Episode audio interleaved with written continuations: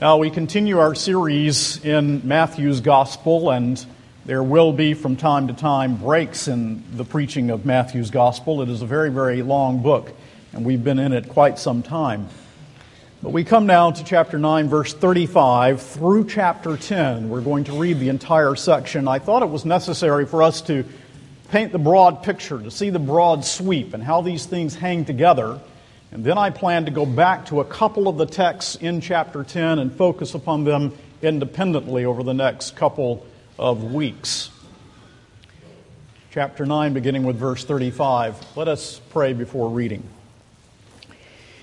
Almighty God and Father, we know, as we saw in our text last week, that only the Holy Spirit can open a heart and save a sinner, and only the Holy Spirit can take this word divinely inspired, inerrant in the whole and in the part, and apply it to us. Indeed, one of the great evidences of the total depravity of man is that we can have this word and not love it, have this word and not read it, turn a deaf ear to the good news of Jesus Christ found within its pages. But Heavenly Father, we also know that the Holy Spirit saves a people for Himself, that He calls to the Lord Jesus Christ, and that the blood of Jesus is applied to the heart, and that the Father draws to Himself those whom He has given to the Son, so that He might purchase them on that cross. Will you therefore work in the hearts of those who have been drawn, who are saved by the precious blood of the Lamb, who know you, Father, through faith in Christ? And will you draw others today that they also may know the Lord Jesus? Father, we have much joy in this text. It is also a very solemn text. It is a very serious text, as was the psalm that we sang together. There are major notes in the Christian life, there are minor notes in the Christian life, but all comes under the sovereign hand of our Father in heaven.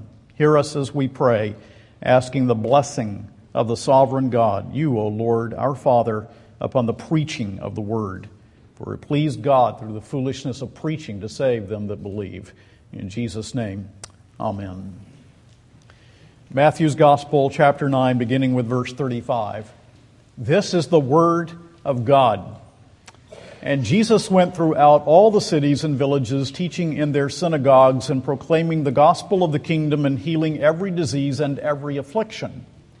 When he saw the crowds, he had compassion for them because they were harassed and helpless like sheep without a shepherd. Then he said to his disciples, The harvest is plentiful, but the laborers are few. Therefore, pray earnestly to the Lord of the harvest to send out laborers into his harvest. And he called to him his twelve disciples and gave them authority over unclean spirits to cast them out and to heal every disease and every affliction. The names of the twelve apostles were these First, Simon, who is called Peter, and Andrew his brother, James the son of Zebedee, and John his brother, Philip and Bartholomew, Thomas and Matthew the tax collector, James the son of Alphaeus and Thaddeus, Simon the Cananean, and Judas Iscariot, who betrayed him. These twelve Jesus sent out, instructing them Go nowhere among the Gentiles and enter no town of the Samaritans, but go rather to the lost sheep of the house of Israel, and proclaim as you go, saying, The kingdom of heaven is at hand. Heal the sick, raise the dead, cleanse lepers, cast out demons. You receive without paying, give without pay.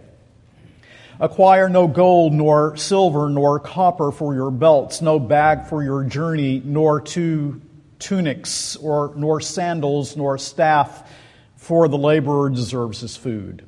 In whatever town or village you enter, find out who is worthy in it and stay there until you depart. As you enter the house, greet it.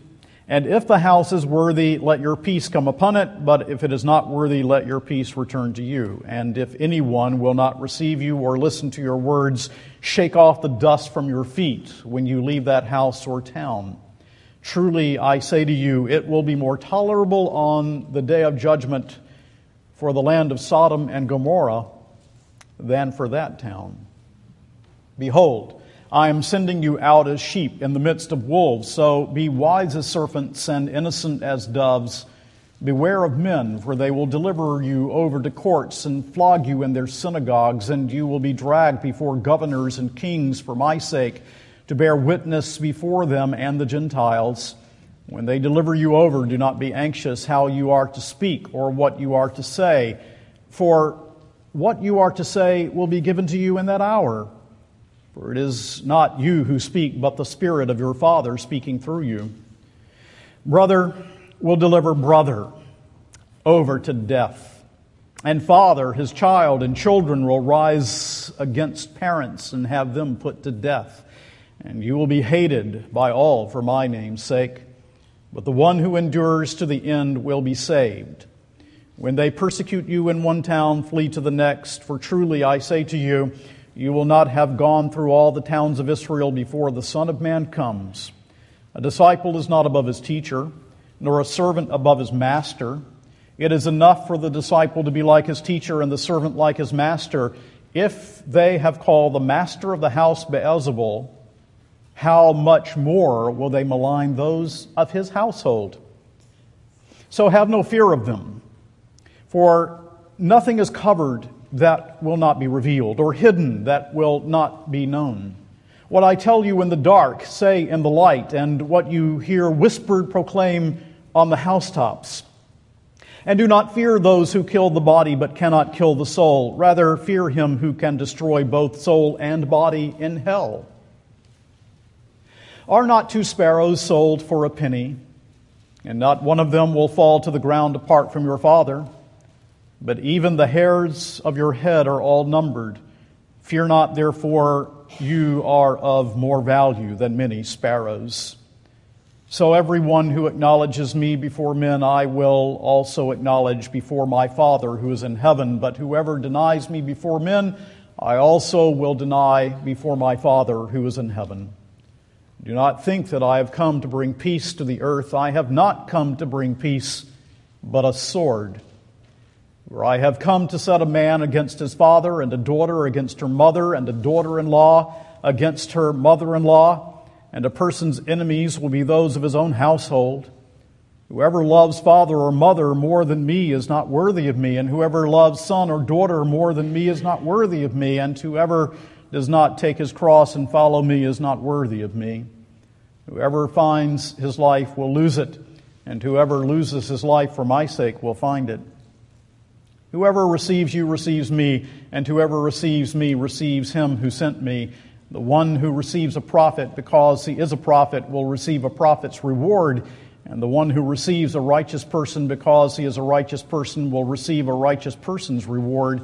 And whoever gives one of these little ones even a cup of cold water because he is a disciple, truly, I say to you, he will by no means lose his reward. Now, here is my thesis as we come to this section of Scripture. Jesus' compassion impels us to ministry, and his special love sustains us in that ministry. Let me repeat it. Jesus' compassion impels us in ministry, and his special love sustains us in ministry. Let's begin with Jesus' compassion as we see it there in verse 36. When he, this is chapter 9, verse 36. When he saw the crowds, he had compassion on them because they were harassed and helpless like sheep without a shepherd. We see several things about Jesus' compassion as we begin this section together. First of all, Jesus' compassion is uniquely described. The word that is used here for compassion is a word that means bowels.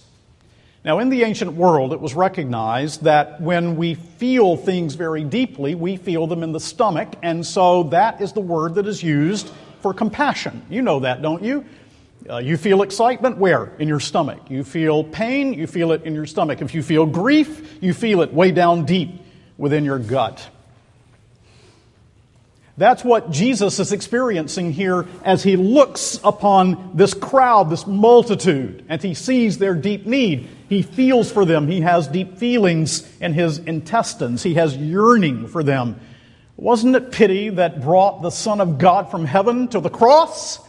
Wasn't it pity, compassion that brought him to save us from our awful sins? We have a high priest touched with feelings of our infirmities, and here we see that Jesus Christ, God's own Son, God incarnate, feels and feels deeply for those around him in need. And so Jesus' compassion is very uniquely described. But also, Jesus' compassion stretches out to needy sinners. Look at verse 36 again. When he saw the crowds, he had compassion for them because they were harassed and helpless like sheep without a shepherd. They were harassed and they were helpless, or as it could be translated, they were distressed and downcast. They were burdened with a wrong view of how one can be accepted by God. They were burdened with the Pharisaical view that they must, through their own works, be accepted by God. This is precisely the same circumstance the Christian faith faces in the world today. Every religion on the face of the globe, but that which is true, which is Christianity. Every one of them teaches that a man, a woman, a child is made acceptable by what he does. That's true of all of them without exception. It's true of Islam. You do certain things, you are obedient to the five pillars, and maybe, maybe you will be made accepted, acceptable to their view of who God is. Oh, these people were shepherdless. Uh, we are immediately to think, of course, of passages such as the one we read in Ezekiel 34, in which the shepherds of Israel did not shepherd the flock we are to immediately think, as Christians today, of John chapter 10, that the good shepherd of the sheep has now come to give his life in order that we might be his sheep indeed and a part of his fold and redeemed and saved. We are to remember that this is the great shepherd of the sheep who, through the blood of the eternal covenant, equips us for service. These people had no true shepherd, and Jesus yearns to be the shepherd of sheep like these. And so his compassion stretches out to needy sinners. But also, Jesus' compassion forms for us, constitutes for us a call to prayer.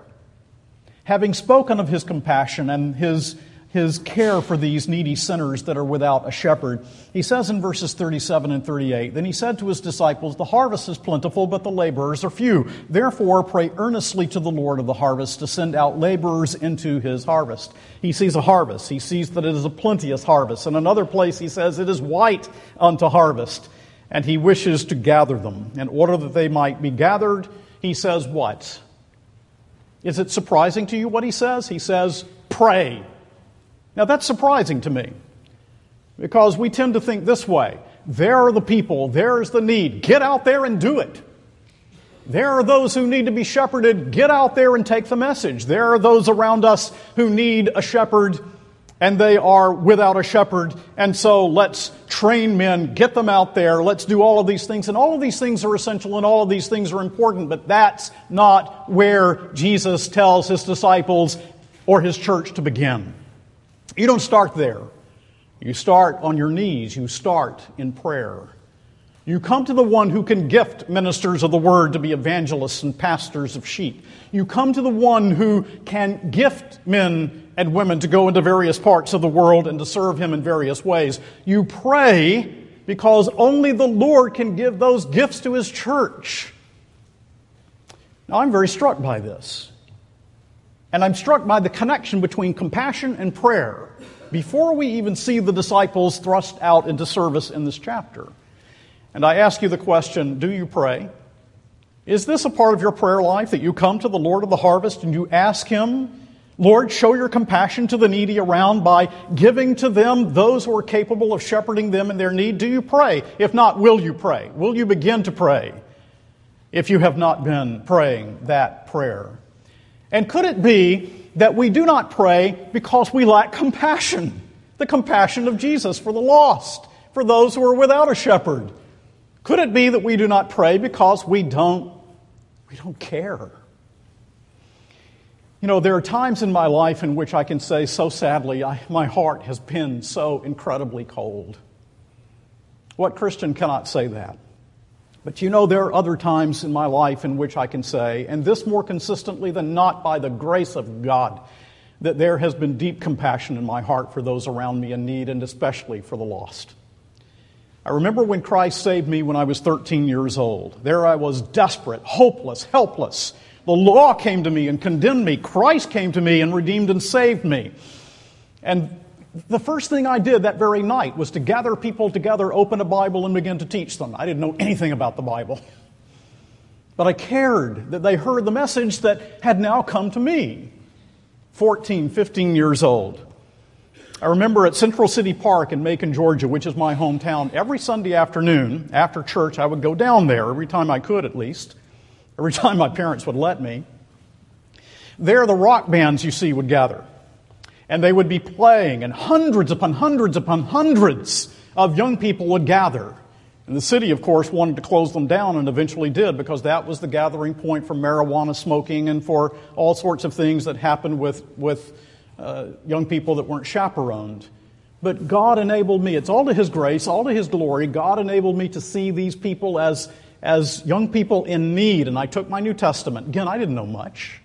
But I was learning and I was growing, and I took my New Testament down there every Sunday. I opened it up in the midst of those crowds of young people smoking their marijuana, and I would read the Bible to them and talk with them about, about the gospel of Jesus Christ and share with them in need. That was compassion that didn't come from me. God showed me compassion. I desire to show compassion. Is that true in your life as well? Do you have that compassion for the lost that comes from the Lord Jesus Christ? Richard Knill was a 19th century minister who preached the gospel in England and was known for distributing tracts, thousands upon thousands of tracts that were mightily used by God. I believe in tract distribution. Mightily used by God in England. On one occasion, he took to a group of soldiers one of his tracts that explained the gospel, and one of them tore it up into little pieces right in front of his eyes. On another occasion, that same soldier, as he saw Richard Knill spreading his tracks, gathered other soldiers around him and encircled him and then said, Now let's curse and blaspheme. And they began to curse and blaspheme because they knew that that holy man of God, they knew he would become so angry. But he didn't become angry. Do you know what he did? Richard Knill wept. You see? He wept because his heart was so grieved that these men did not receive their only hope in life and in death. And he wept because he knew they were about to go into a Christless eternity. He wept because he was filled with compassion. And that soldier who had caused all the trouble for Richard Knill, God the Holy Spirit took that to his heart and converted him. You see, God uses the compassion of Jesus shown through his people to convert the lost. That's why we pray. We pray that God will raise up men to preach the gospel. We also pray that God will move our own hearts to be like the Savior's heart and to care as He cares. By the way, is there someone here this morning and you're in need of compassion? You're lost, you're undone, you don't know Christ. You've heard this morning about this thrice holy God of whom we sung in our opening hymn. You don't know him, but you know, indeed, if there is a holy God, that I'm not holy and I'm condemned. I need compassion. I need saving. My friend, my unfitness makes me the fit object of Jesus' compassion. Go to him and say that. I am totally unfit, and my unfitness is what makes me fit for compassion. Lord, show me your compassion and grace. And so we begin this passage by seeing Jesus' compassion. Second thing I want us to see as we move into the 10th chapter is the church's ministry. We have compassion, we have prayer, the church's ministry. Now, there is much in this chapter that is unique to this setting. The disciples are told to go to the lost sheep of the house of Israel and not to the Samaritans and not to the Gentiles at this time. Uh, it is a, a, ministry that is, that is to be accomplished before the, re, the return of Christ in judgment in 70 AD in Jerusalem. All of that is clear on the face of the passage. There's much here that doesn't apply directly to the ministry of the church today, but there is much that does apply directly to mission today, to our ministry today. And I want to focus on those things with you. The church's ministry, then, first of all, the kingdom is our message. You see that in verse 7? Proclaim as you go, saying, The kingdom of heaven is at hand. Now, what is the kingdom of heaven? It's the equivalent of the kingdom of God. These two things are synonymous and it means the saving reign of Christ has come. It means that Jesus has arrived, and with him, eternity has broken into time, and the saving reign of the Lord Jesus has now arrived. And so, when we teach about the cross and the resurrection and the ascension and the return of Christ and all of these glorious truths, These truths are the message of the kingdom of God. And in Colossians chapter 1, we are taught that we are either members of one kingdom or another. For we have been translated out of the kingdom of darkness into the kingdom of light, out of the kingdom of Satan into the kingdom of God's own dear Son. And you are a member of one or the other kingdom. That's the message of the kingdom. Believe and repent so that you may be members of Christ's kingdom and not the kingdom of darkness. By nature, you are a kingdom, a member of the kingdom of darkness. You are a member of Satan's kingdom, one or the other. And so the message we take out is the message of the kingdom.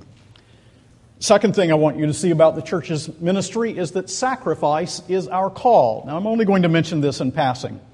He says in verse 9, for example, acquire no gold, nor silver, nor copper for your belts, no bag for your journey, nor two tunics, nor sandals, nor staff, for the laborer deserves his food. Now, I know this is unique to the apostles. I understand that. But I think there's a principle here. And the principle is that we serve the Lord and we be responsible, but we not give over much concern for the provision of our material needs. And we must be willing to sacrifice and trust the Lord for that provision. Now, that's something that I think we affluent Americans especially need to remember in ministry, don't you? It's something that is important for us to remember sacrificial giving of ourselves, of our substance, for the spread of the kingdom of God. I only mention it in passing. But there's something else that we find here. We see the kingdom is our message, sacrifice is our call, but rejection is our expectation. Here in verses 11 through 15, we read something of that. Whatever town or village you enter, find out who is worthy in it and stay there until you depart. As you enter the house, greet it, and if the house is worthy, let your peace come upon it. But if it is not worthy, let your peace return to you. And if anyone will not receive you or listen to your words, shake off the dust from your feet when you leave that house or town. Truly I say to you, it will be more bearable on the day of judgment for the land of Sodom and Gomorrah than for that town.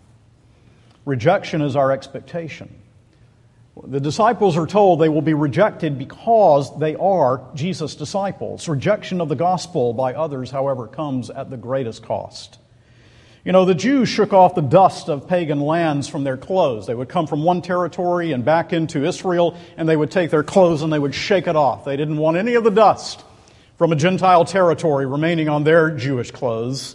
How shocking is it then that Jesus takes that very figure and he applies it to those who spread the gospel? If those reject the gospel, you shake the dust of that town or that house off of your clothes and you go on and you take the gospel elsewhere.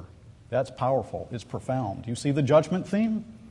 Truly, I say to you, verse 15, it will be more bearable on the day of judgment for the land of Sodom and Gomorrah than for you. That says a great deal, does it not? that the gospel of Christ, the kingdom message, is taken into the world, and for those who reject it, it will be more bearable for Sodom and Gomorrah on the day of judgment than for those who reject the good news of Jesus Christ. You see how the theme of compassion and the theme of judgment are brought together in the very same passage. In compassion, we take the gospel, but those who reject the gospel are judged. This, of course, is how we understand the cross. The love of God sends Christ into the world. It is in the cross of Christ that his justice is met. And the only way that we can know God is by justice having been met. But for those for whom justice has not been met, for those who have not trusted in Christ, they will not know and they will not experience relationship with God, a saving relationship with God it will be more tolerable for Sodom and Gomorrah for, for those who reject the good news of Jesus. But there's something else in this passage. We've read that the kingdom is our message, sacrifice is our call, rejection is our expectation, but also opposition is our inevitability. Opposition is our inevitability. This is really verses 16 through 25, but I want to focus on two verses, verses 24 and 25 of chapter 10. Look at it. A disciple is not above his teacher, nor a servant above his master.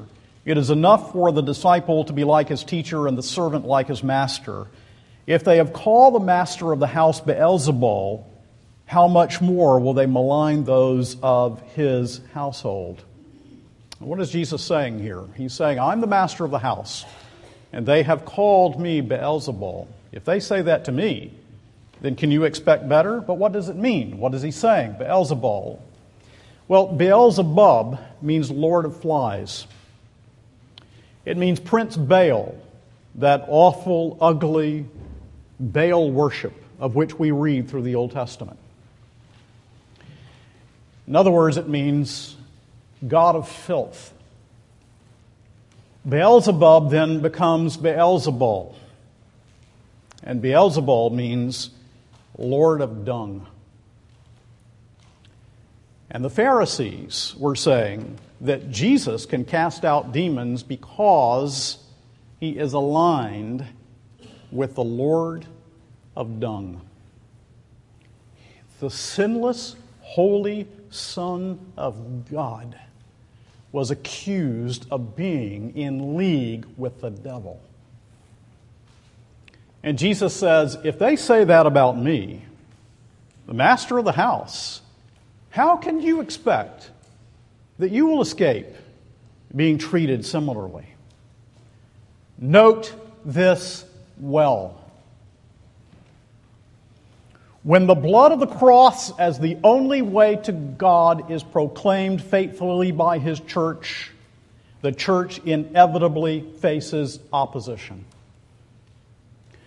When the church of the Lord Jesus Christ faithfully upholds the inerrant word and proclaims from this book Jesus Christ and His gospel and all of the truths and all of the doctrines found therein, when we are faithful in proclaiming the gospel in the world and upholding the truth of Jesus in the world, the church will face opposition.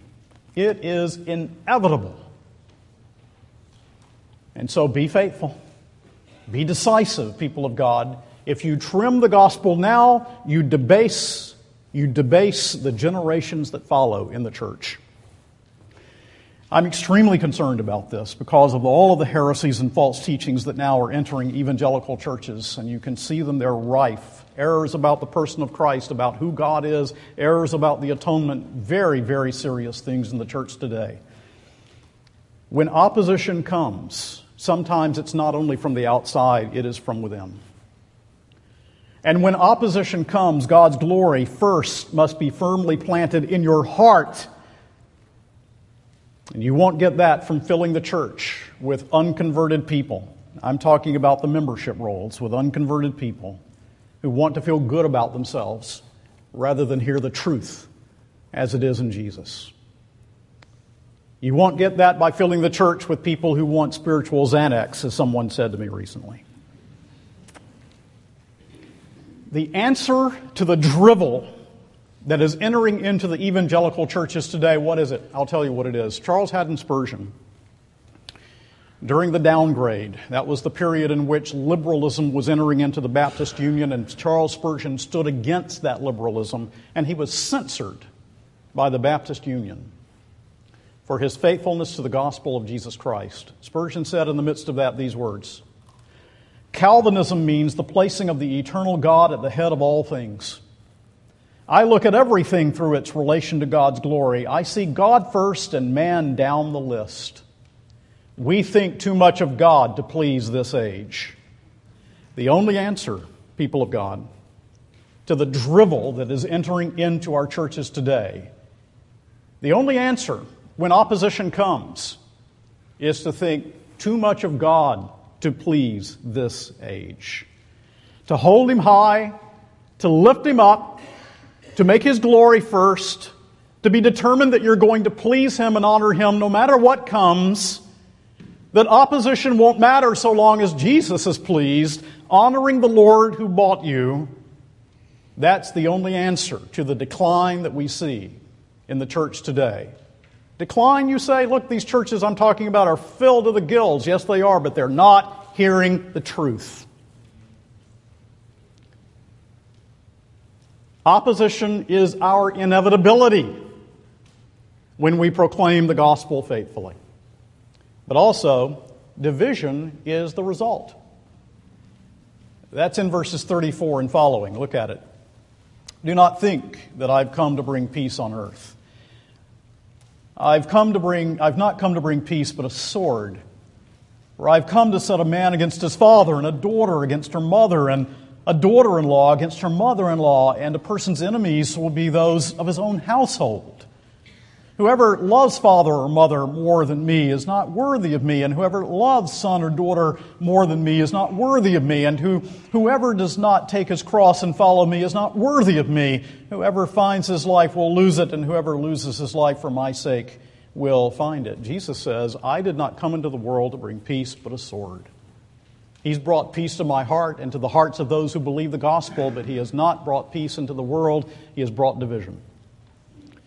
Your fundamental duty, then, as a Christian, is to become possessed by the truth and to be determined that you're going to follow the truth and be obedient to the truth and love the truth and speak the truth and live out of the fullness of the truth, even though you know that truth, the truth of the gospel, brings division between father and child and mother and daughter.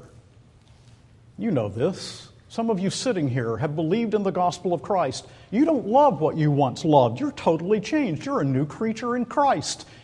And there are those in your family who have rejected you because you believe the gospel of Jesus Christ.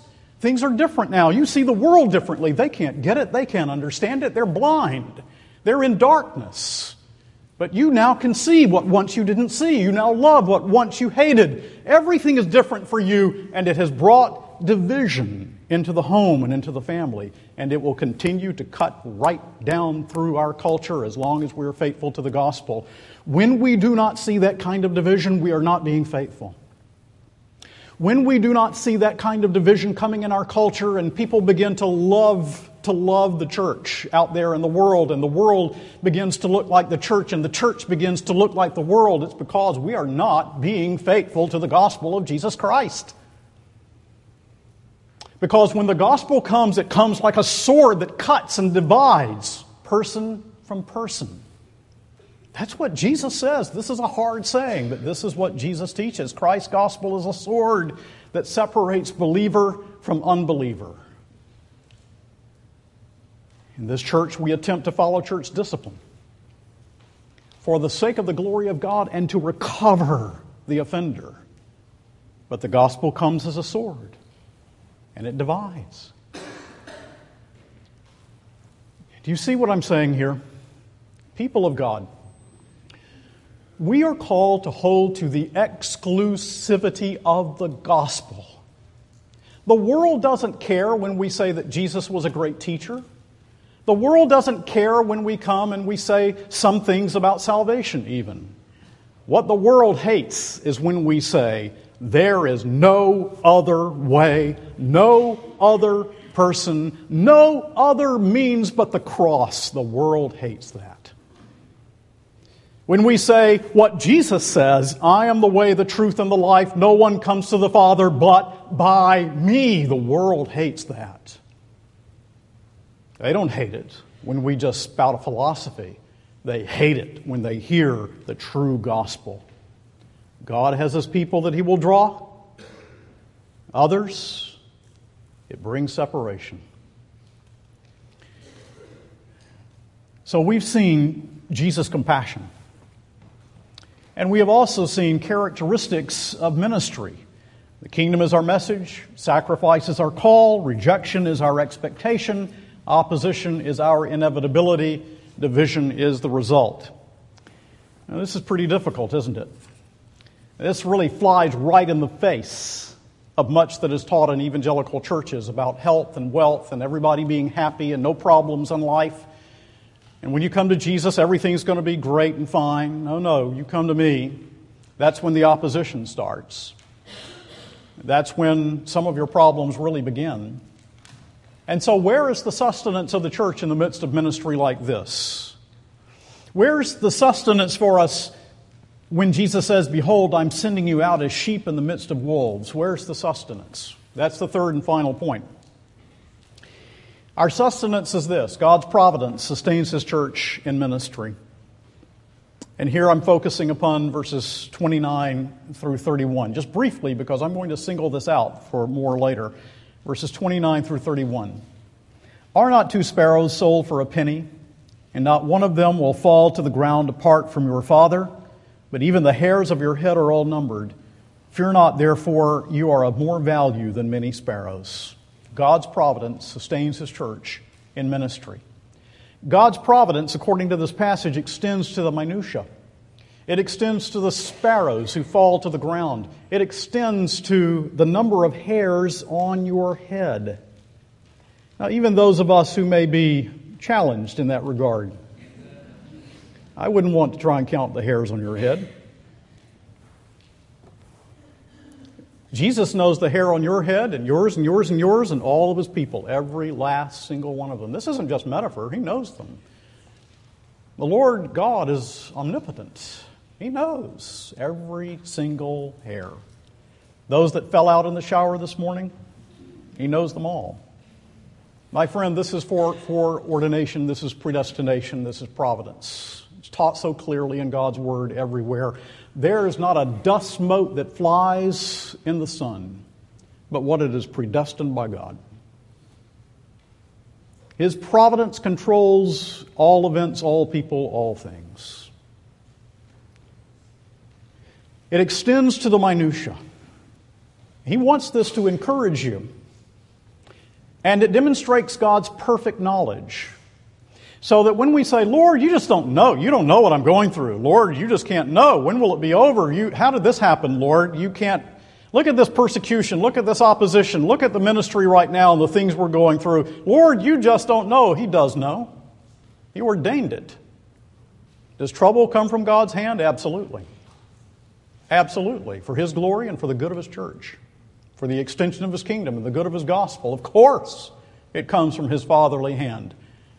I know people who seem to think, well, all the good comes from God, anything bad must come from some other source.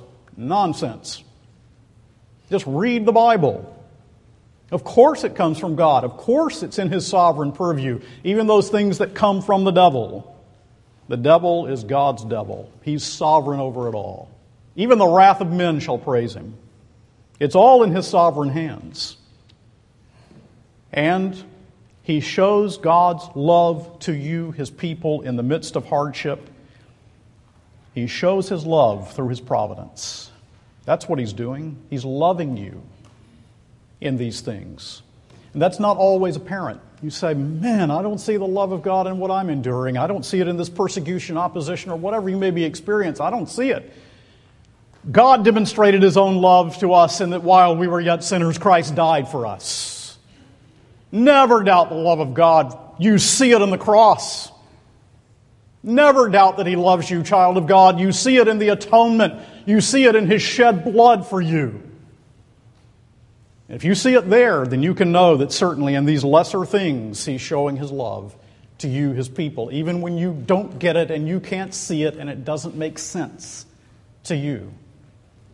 So, persecution, opposition, Peter says, count it all joy when you enter into these things and suffer for the sake of Christ.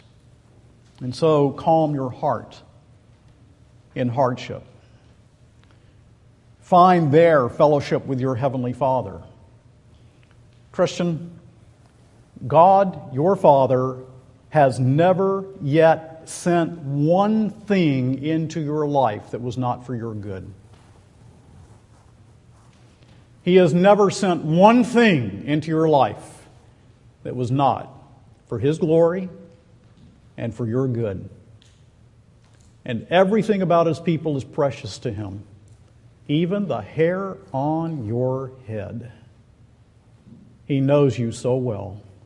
You are so precious to Him, even the hair on your head.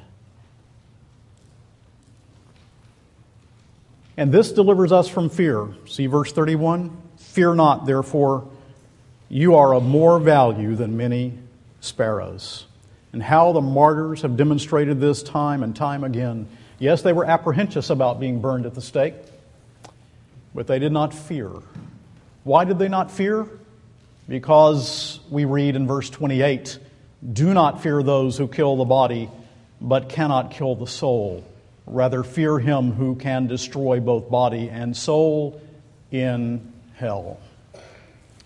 And so, people of God, the providence of God, the love of God that is shown to you in his sustenance of you, no matter what he calls you to endure by way of opposition, persecution, or whatever the hardship may be in your life. This is the key to contentment. The persecution of which Jesus speaks here is no accident. He's telling them in advance this is what you're going to experience persecution, opposition, hardship. It's no accident, it's in his plan for his church. Therefore, go out. Do what I've called you to do and be at peace. Because affliction matures us, and providence helps us to learn to rejoice rather than carp and complain. And to be able to sing that old hymn, Whatever my God ordains is right. And so to learn over time how to rejoice when hardships come because you know God, your Father, who loves you, who gave his Son for you, is in it.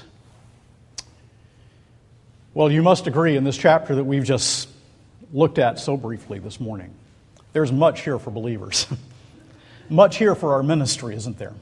Much here that calls us to faithfulness. But let me turn just for a moment my attention to those who may be here today and you're not a believer in the Lord Jesus Christ. You've never trusted Christ as your Savior and your Lord, and you don't know the joy of His sustenance. You don't know the joy of His love that is shown in His providential care of you. You just don't know it. You've never experienced it. You don't, you don't understand it. You don't perceive it.